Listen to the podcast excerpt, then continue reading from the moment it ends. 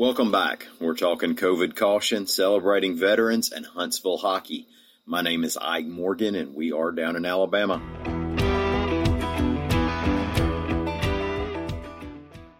We know that COVID 19 outbreaks have led to the cancellation of both Auburn and Alabama football games this coming weekend. Well, here in Alabama, we're also seeing more schools keep kids at home as the number of new COVID cases remains high and the number of hospitalizations increases. Just yesterday, AL.com reported that Oneonta schools, Alexander City schools, and Birmingham's Tuggle Elementary are moving to virtual classrooms after campus outbreaks. The northern half of the state is reporting some of the highest rates of new cases during November so far, with the highest rates in Cullman, Colbert, and Lauderdale counties. Now, again, that's based on the infection rate. That's a per capita statistic. And those counties are less populous than others.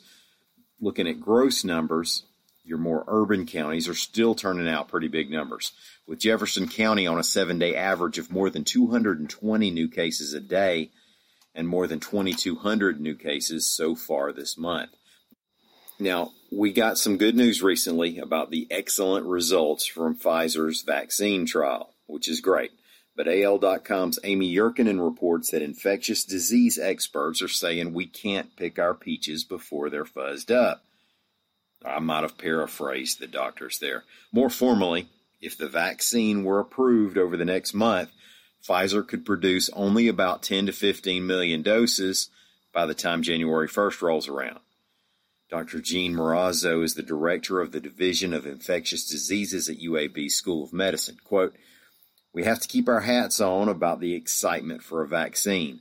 10 to 15 million is not even enough to immunize people who are high risk for complications from COVID 19. It's a ray of hope but right now we have to slog through what these numbers are showing, end quote. And that means we're still doing that flatten the curve and straighten the hill thing that keep hospitalizations from getting so out of hand that it's hard to treat people.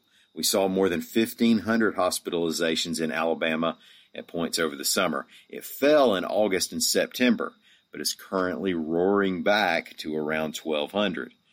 Dr. Marrazzo says she's concerned about how the holidays and family get togethers might affect these numbers. And by the way, we've heard so much about how wearing masks helps keep us from spreading the coronavirus to others more than it keeps us from getting it. Now the CDC is saying that there have been enough studies that indicate face coverings can fairly effectively help keep you from getting it too. Some masks and some studies were showing a 70% improvement. Now, obviously, they're still learning all this and studying it, so we'll see. But it's got to help some, as long as you cover up your nose when you do it. They say that even a mouth breather like me needs to cover up his nose. Veterans Day celebrations were scaled back pretty drastically yesterday because of the COVID pandemic, reports AL.com's Greg Garrison. Birmingham's National Veterans Day Parade is the oldest in the nation, and it's been rolling since 1947. Organizers made it a virtual ceremony this year out of safety concerns, but a small group of people did not want to fully break that parade tradition. So about 30 or 40 people walked from Linn Park to Regions Field and back, 22 blocks to represent the number of veteran suicides estimated to happen each day.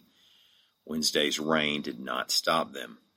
Matt Bain served in the Marine Corps from 2004 to 2012. Quote, It's really about celebrating the past, present, and future veterans. We shouldn't break the tradition. Also on Wednesday, among other Veterans Day celebrations, Battleship Memorial Park in Mobile held a flag raising ceremony by Vietnam veterans and a flyover by the U.S. Coast Guard Aviation Training Center. An American village in Montevallo opened for the day and allowed mask wearing visitors to get their temperature taken and then visit the National Veterans Shrine and Colonial Chapel. Of course, they were greeted by those Revolution era reenactors. American Village is a great place for a patriot to visit. College ice hockey may be sticking around for a while in Alabama, reports AL.com's Lee Roop. Y'all see what I did. The University of Alabama in Huntsville, alumni and supporters have pledged $17 million to keep alive the Deep South's only NCAA Division I hockey program. And there's history in this program. On November 20th, the Chargers will open their 42nd season on the ice. The program looked to be in a sad situation over the summer. It was actually canceled in May before some alumni of the program stepped up with big donations to get the ball rolling, or puck, or whatever. The Chargers currently play at the Von Braun Center, but the university has indicated that there could be on campus ice in the future. Thank y'all for listening. We'll be back here again tomorrow. Until then, stop by and see us anytime you can on the World Wide Web at al.com.